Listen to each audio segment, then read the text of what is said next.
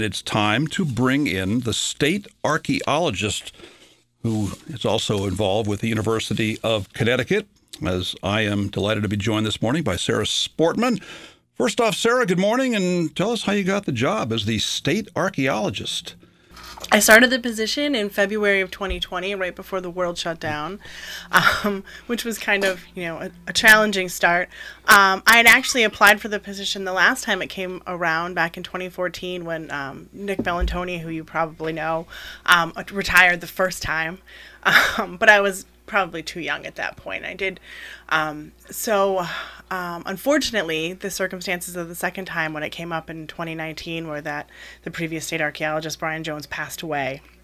Um, and so I went through the interview process and I was selected in 2020 to be the state archaeologist. And I took the job and I started shadowing Nick Bellantoni for a month. And then he flew off to California and the world shut down. so spent the whole first year doing not a lot of public outreach, but um, it got better.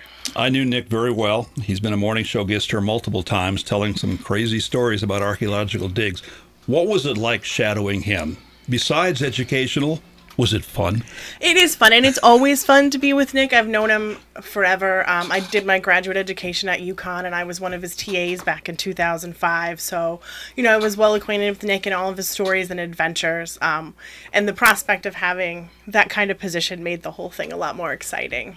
When did you first get interested in this type of stuff? As a kid, were you always digging around looking for stuff in the soil? Um, yes, but dinosaurs when I was a kid. Um, it really started for me, archaeology. Um, when I was a kid, my grandparents lived up near Lake Champlain in New York, and my dad used to take me to Fort Crown Point all the time in the summers, and they had a little museum with the artifacts that they had excavated from the Revolutionary and French and Indian Wars. Um, and that was really what sparked my interest in it but um, I didn't start taking it seriously until college. So. So what does the state archaeologist do? What's your job description? Um, it's the state archaeologist has a kind of a lot of different jobs, I guess I would say. So it's a state agency of one person that's also affiliated with the University of Connecticut and the Connecticut State Museum of Natural History. Um, I am responsible for some regulatory work with Connecticut towns, um, with development archaeology, um, also public education and outreach. I manage the state's archaeological collections, which are housed at the University of Connecticut under the museum. Um, and we do a lot of public programming and public education. So I do lectures, we do field schools for students and for the public. I work with a volunteer group called the Friends of the Office of State Archaeology, which makes a lot of the work possible because I have no staff. Um, so I get out into the public and I try to share archaeology with people, but also try to work on maintaining the preservation of our resources. Um, you know, through uh, working with development and making sure that cultural resources are protected when development activities occur. Um, we also do a lot of um, research of our own. We have our own research projects, and a lot of our public education work comes out of those research projects where we're able to bring interested people in and engage them in actually doing archaeology as we learn more about the archaeology of Connecticut. Sarah, I did a little digging, pun intended, on my own and it seems to me that one of the most active digs that you've been dealing with in the last year or so was the Hollister dig. Yes. What's the thing about Hollister? So this is a project that I inherited from Brian Jones, who was my predecessor. He started it. Um, it's a 17th century farmstead that's located on the right on the Connecticut River in South Glastonbury. Um, it's been occupied since the 1640s, and it was really um, it was only occupied from about the 1640s to 1710 and it's been in a field ever since. So it's basically untouched. Everything you find there is from that early period which is unusual because a lot of the sites have been overprinted by later development right? Um, the preservation is incredible um, and it's a very complex site with a lot of evidence of interaction between english colonists and local native american people um, incredible evidence of the food that people were eating and the activities that they were engaging in. It also really kind of just reflects those complicated relationships in the colonial period that are really hard to get at, um, sometimes through the documentary record. What's it like when you're at a place like that, you're digging, and you find something really cool maybe you weren't expecting it. Are you like a kid on Christmas morning? Is it like, oh my gosh, look at this? It is. It's really exciting. Like last year, you know, we found part of a book clasp, and this was a thing that they used to use to hold 17th century books closed. And the cool thing about that is people didn't have a lot of books in the 1650s, 1660s, right? But we know from the records that they did have a Bible on this site. So it's probably that this little book clasp, this very decorative item, was probably very special, very important, and it probably held together the only book that they had on on the site. You use the phrase overprinting. That's an interesting word, and I'm taking that to mean construction, building, urban sprawl, things like that. We're rural out here in eastern Connecticut. Do we have less overprinting and maybe you find more stuff here than you would in, say, the concrete jungle of Fairfield County? Yes, that's true. And I think it depends on the time period. But if you think about it, we used to be a very agrarian society, right? People lived in farmsteads and things like that. Um, and then the Industrial Revolution came along, and a lot of people moved away into the cities, and po- populations kind of conglomerated in those areas. So, you know, in a lot of our forests now, which used to be cleared fields, there are all kinds of um, historic and archaeological resources. We see the abandoned cellar holes and um, stone walls and things like that. Um, but it also just, you know, earlier period Native American indigenous sites going back thousands of years also have a better chance of being preserved in rural areas because you don't have that constant rebuilding, rebuilding over 400 years. You mentioned stone walls. I wanted to ask about that. What are the importance of stone walls in your archaeological research? How different types of stone walls tell you what animals were raised on old farms and things like that? Yeah, I mean, it's important to um, understand, you know, the differences in the animals themselves require different types of stone walls, right? Some animals jump, some animals don't. You'd have to have higher ones for them. Um, the really interesting thing about stone walls, though, is that you can look at them, and LIDAR technology really helps us to do this because it can see through the trees, you know, from up above. And it gives you the outlines of these old farmsteads, um, and it kind of helps you understand how space was organized and how people were arranging their activities. Pastures were over here, farm fields were over here. These people were raising sheep, probably, as opposed to, you know, pasturing cattle or something of that nature. So let's get behind what happens at a dig. First off, how do you know where to dig? What gives you the inspiration to say, I'm going to dig in this location?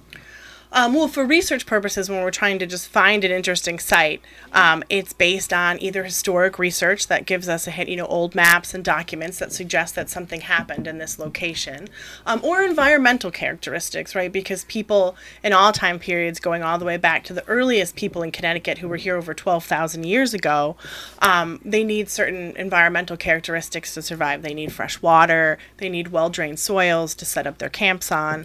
Um, they need access to natural resources for food and things like that. So there are certain environmental areas that are more archaeologically sensitive than others, and that really hasn't changed. The good spots 12,000 years ago and areas where the environment hasn't changed too much were the good spots 400 years ago as well. So lots of times you get sites that are stacked on top of each other because people are repeatedly going back to those same really good locations on the landscape. So you decide where you want to dig, you get to the location, then what happens? How do you actually begin your dig and what kind of tools do you use? We usually start with hand excavation with shovels of shovel test pits, usually in a kind of a systematic way. So every five meters or every 15 meters, we'll put a small hand dug pit to look for the presence or absence of material once you find an area that can seems to have a lot of archaeological deposits, you'll expand those excavations, either doing more test pits closer together or larger excavation units, which I think are the more um, the ones that people think about more when they think about an archaeological dig, right? So the square excavation units that are excavated carefully down through the layers, um, so the information can be recorded. And what are some of the tools you use? I'm thinking among them a brush at the very for very delicate things we use a brush. A lot of what we do is done with a shovel and a trowel. Um, you know and i think in our soils we mostly are digging through soil here in this area. If we were digging in um, kind of compressed cave deposits or something like that where you see in other parts of the world you would be doing a lot more of that brushing and pick work. But here we actually do a lot of shovel and trowel work. Where you're moving a fair amount of dirt relatively quickly. If you find something like a piece of jewelry how do you know that jewelry is from a thousand years ago and not from 20 years ago? Primarily style, because things like silver and gold they don't really change that much in the archaeological record, right? Other metals will deteriorate over time, but they really don't. So a lot of that is based on stylistic characteristics, the shape, you know, how it's decorated, engraved, those types of things. Do you have times when you anticipate finding something down under and you spend a lot of time digging, brushing, and there's nothing there? It happens all the time. Part of archaeology is doing a lot of empty empty test pits, basically. Yeah. So then you just pack up and leave, or maybe you look at some other neighboring territory because you think, I think there's something here somewhere. Yeah, and part of it depends on the type of dig you're doing, right? Some of the survey work that's done is done trying to find out if there is a site in an area where there's going to be development. And so if you don't find anything in that case, that's actually a relief because you know that the development's not going to destroy anything. Sarah, what relationship does the state archaeologist and your department have when it comes to construction firms? Because they got those big old payloaders and stuff, and they're digging down there, and maybe they're going to find something and smash it. But maybe more importantly, just so that are they aware to keep your eyes open when you're down there 10, 20, 30 feet underground? Maybe there's something there you weren't expecting. Take it easy on it and let us know a lot of construction projects fall under cultural resources laws that are at the state, federal, or town level. Um, so, in those cases, project areas are supposed to be basically cleared by archaeologists before it works, before the work starts. So, that's usually if there's federal or state permitting or um, funding, or a lot of the towns, and this is where my office comes in because I deal with the municipal regulations, have laws on the books in their planning and zoning for development, particular types of development, like subdivisions where they have to be assessed ahead of time time um, to make sure that they're not going to disturb any cultural resources. Even though there's more overprinting done in bigger cities such as Hartford, New Haven, Bridgeport, Waterbury, things like that, is that where you tend to find more stuff? Because that's probably where the civilizations were being formed back in the old days you do find a lot of things and sometimes it's shocking what kinds of pockets of information are still there in heavily developed areas i mean you know sometimes part of a site is missing but a little part of it will be perfectly preserved even in, in an urban area which is fantastic for um, information potential um, but i think that you know you can't just write off urban areas because first of all, construction in the past wasn't as kind of scorched earth as it is now, right? It was a little bit more targeted, I guess. Um, so a good example would be the Norwich State Hospital grounds, right? That's a huge complex with lots of buildings. But um, years ago, an archaeological survey was done there, and there are all kinds of sites in between the buildings because that area just wasn't disturbed when they built it. What about on the UConn campus? Is there anything archaeologically that you found under the ground in the construction work that's gone on there? Um, not really so far. I mean, I, there's definitely some potential there because there are historic buildings related to you know the earlier parts of UConn, right, in the 19th century and early 20th. Um, some of that has been destroyed just by early 20th century development, but um, there's certainly the potential at UConn for some indigenous sites um, and some earlier, but lots of those are on the lawns and things like that where there's not going to be development at least at this point. So I'm assuming that you're not going to be knocking on somebody's door in Willimantic and saying, "Hey, can we dig under your house?" But do you think that houses in general, locally, statewide, there are some out there that got some cool stuff 10 feet down. Definitely. Um, there's definitely stuff buried deeply below but some of, we have a lot of old houses in connecticut right? And um, houses going back to the 17th century to the 18th century. And the yards of those houses if they haven't been too heavily disturbed almost certainly have intact archaeological deposits because people used to use their yards for workspaces. They use their yards for trash disposal right? That's where all their stuff ended up. Um, and i think that that is borne out when people are doing gardening and other you know kinds of activities activities in their yard. They're popping up old dishes and um, projectile points and things like that all the time. You teach classes at UConn. Tell me what those classes are and what those students will wind up doing 10 years down the road.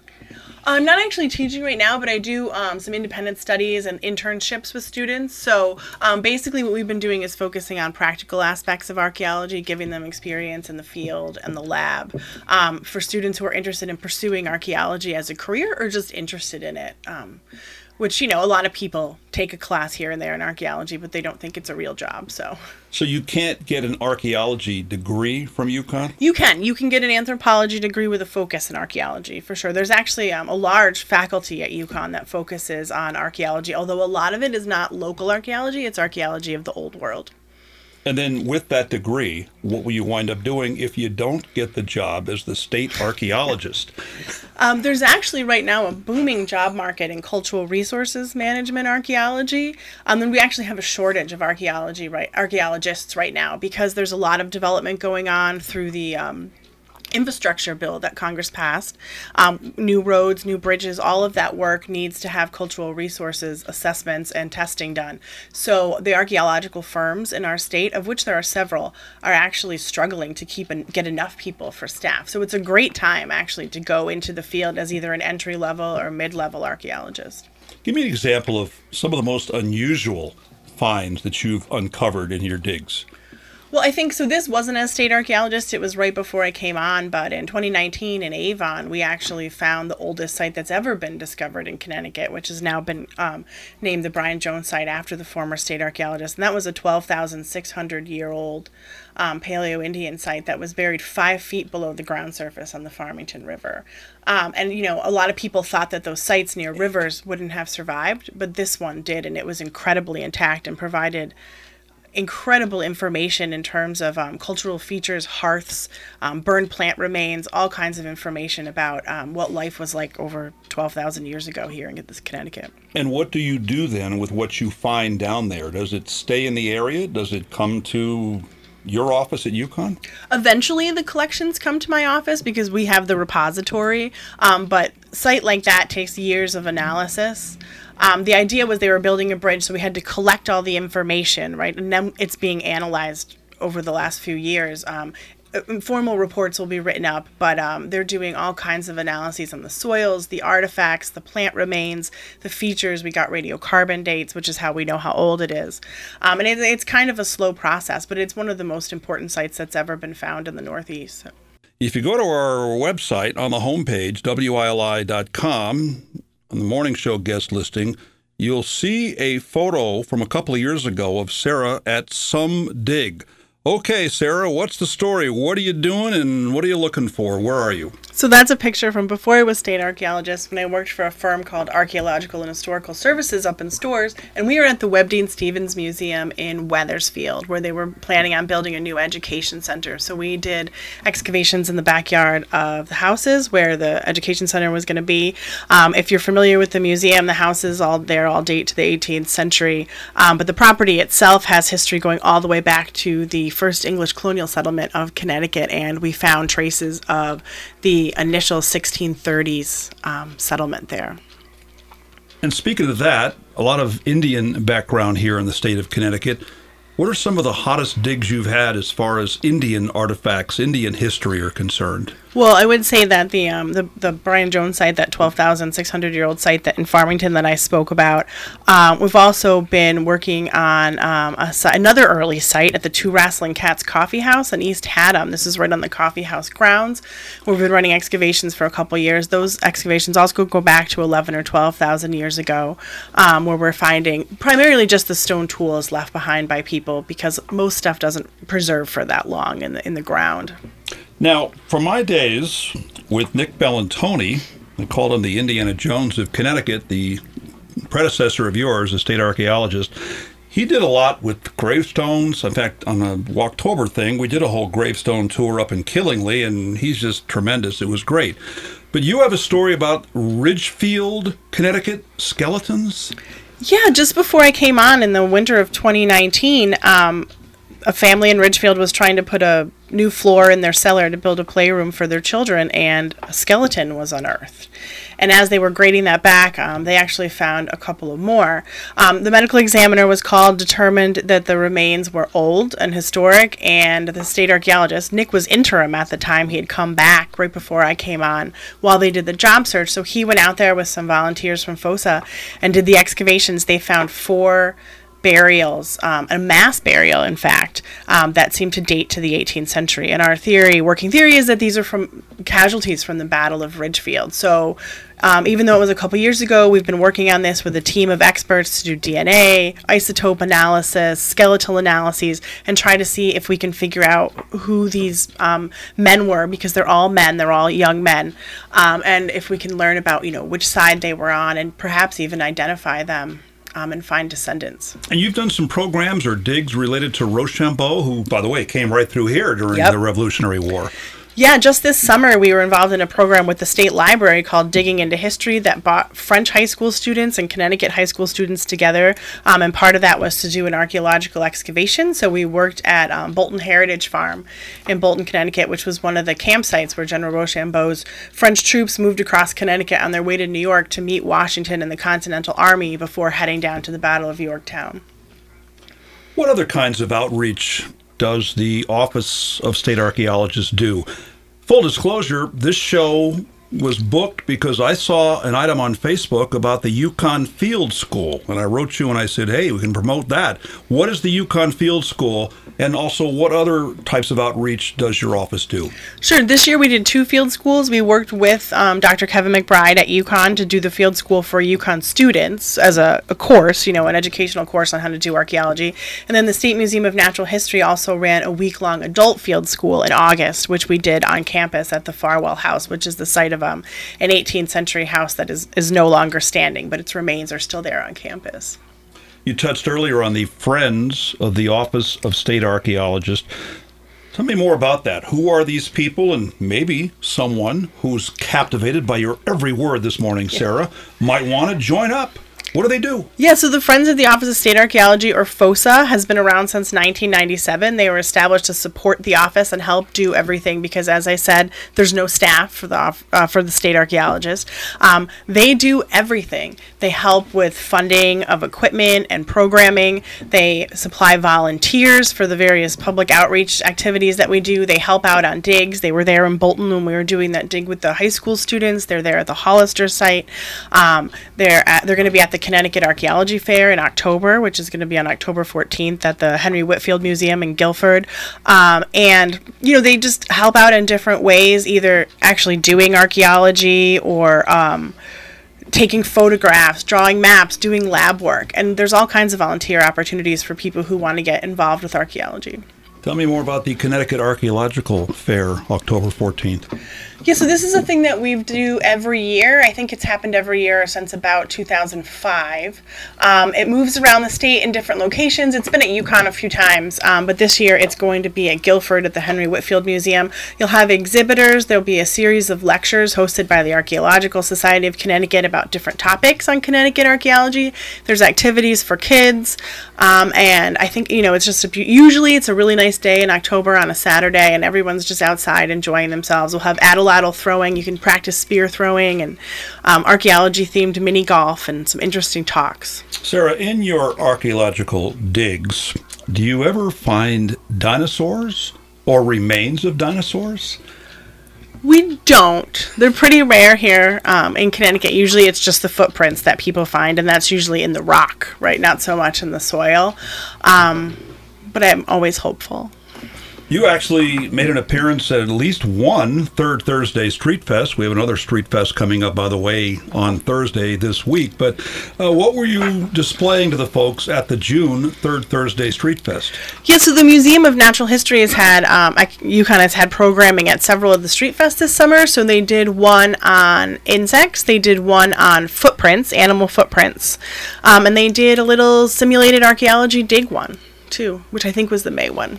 In the world of archaeology, what does the word features mean?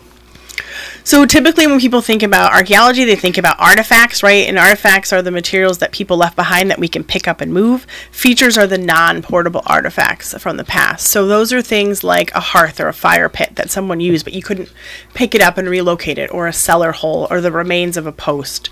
Um, and they're actually one of the most important things that help us learn about the past because they're the things that tend to preserve you know, the plant remains, the charcoal that we use for radiocarbon dating, and they help us understand what people were doing on a site. Is there a time frame where after which you're not involved, but before which, yeah, that counts as archaeology. Reason I asked that question is that back in 2015, Ray Axelrod from the local Railroad Museum was doing a Walktober tour out by the Hop River Trail on Hop River Road in Coventry. And the theme of this was that the American Thread Company or the Windham Mills had a bunch of smaller subsidiary mills around the area where there was water. Well, the water source here was the Hop River.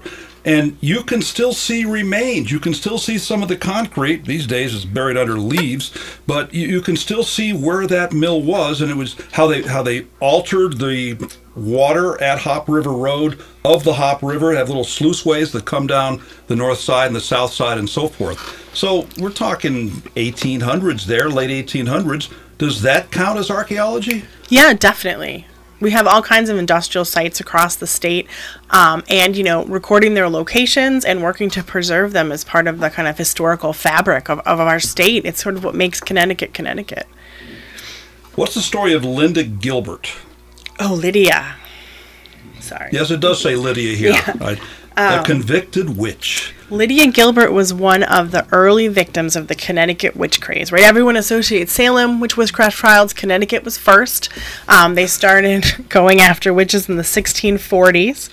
Um, Lydia was a woman who lived in Windsor, and members of her family lived at the Hollister, Hollister site, which is how um, I'm kind of familiar with the story. The Gilberts rented the uh, the farm from the Hollisters from 1650 to 1663, and she was the sister-in-law of the of the people at the site. She lived in Windsor. She was accused of witchcraft. Um, it's kind of a crazy story. So they were living with this guy named Stiles, um, who was renting from them, and he during militia training there was an accident. Someone's gun went off and shot him, and he died.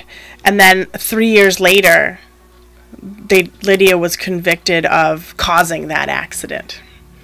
Um, they decided so that she bewitched she yeah. bewitched the gun and made it happen because of the disagreements that they were having. Um, and we don't know for certain that she was executed but we know she was convicted and then her husband ends up in springfield with a new wife very shortly afterwards. So it seems pretty likely that she was actually executed as well.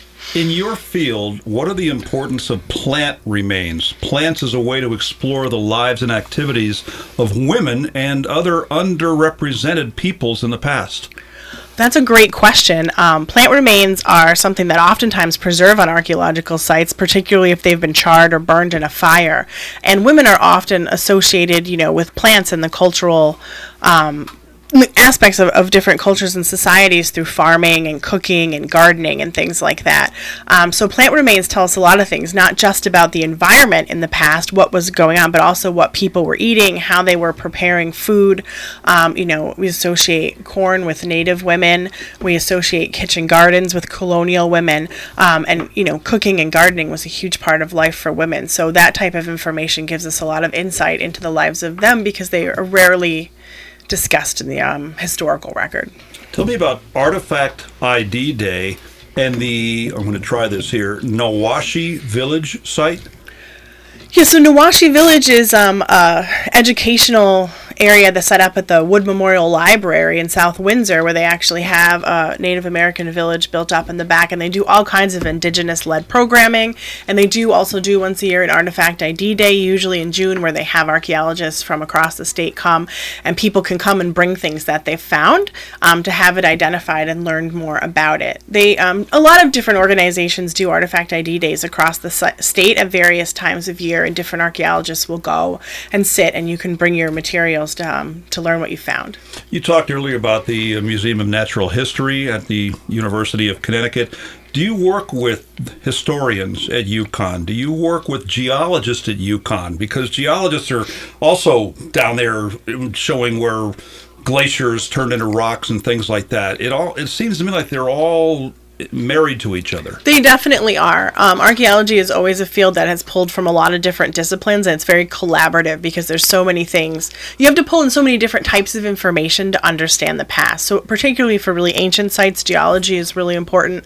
Um, historians, of course, um, on our on our later period sites to help provide context for understanding what we're finding in the archaeological record, and then people with um, backgrounds in biology and horticulture and things like that to help us get a better grasp on the plant and animal remains. Fields because archaeologists usually specialize in one of those fields, but um, you know you can't know everything. So it's really important to have a good range of colleagues that you can draw on um, and collaborate with to get the fullest stories about the past. Sarah, this is kind of out of left field, but is your favorite movies the Indiana Jones movies? I mean, I do really like them. you know, I'm not trying to call, qualify it as actual archaeology, but they are favorites. Are there, are there things in those movies that, I mean, to be honest, there's not a lot of digging going on, but are the things that he does or says that you go, eh, not in real life?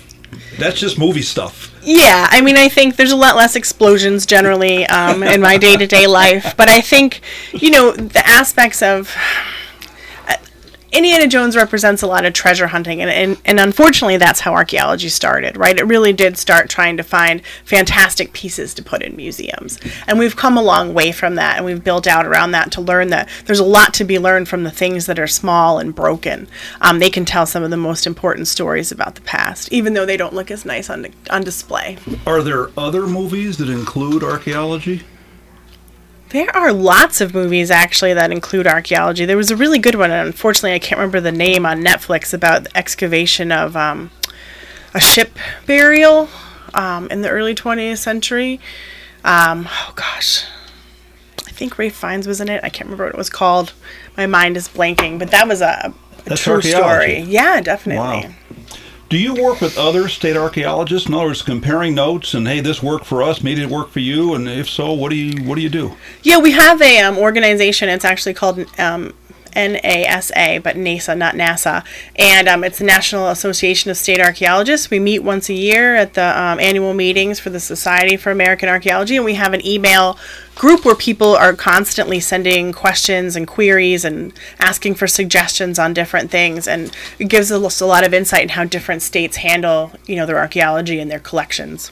I asked earlier about outreach including the third thursday street fest when you were here in june but another form of outreach that you have is, I believe it's a monthly program, ICRV Radio, an internet radio station founded to facilitate discovery and commerce in Connecticut.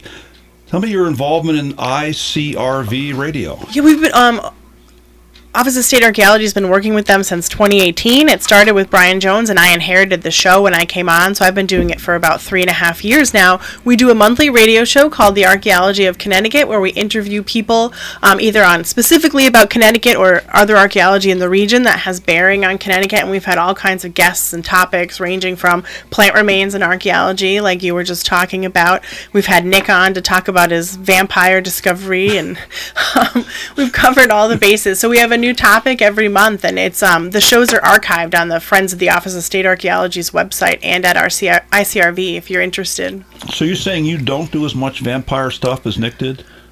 No, I mean I haven't actually stumbled across the remains of a vampire yet, but I, can, I hold out hope that that will someday. No, he told some of those stories. What was it, Griswold? Something really yeah. weird happened in Griswold. They found the remains of a a man who was treated as a vampire because people used to think that consumption or tuberculosis, which was a wasting disease, was caused by the undead coming back and basically sucking out your life force. So they would basically make it so the person couldn't walk.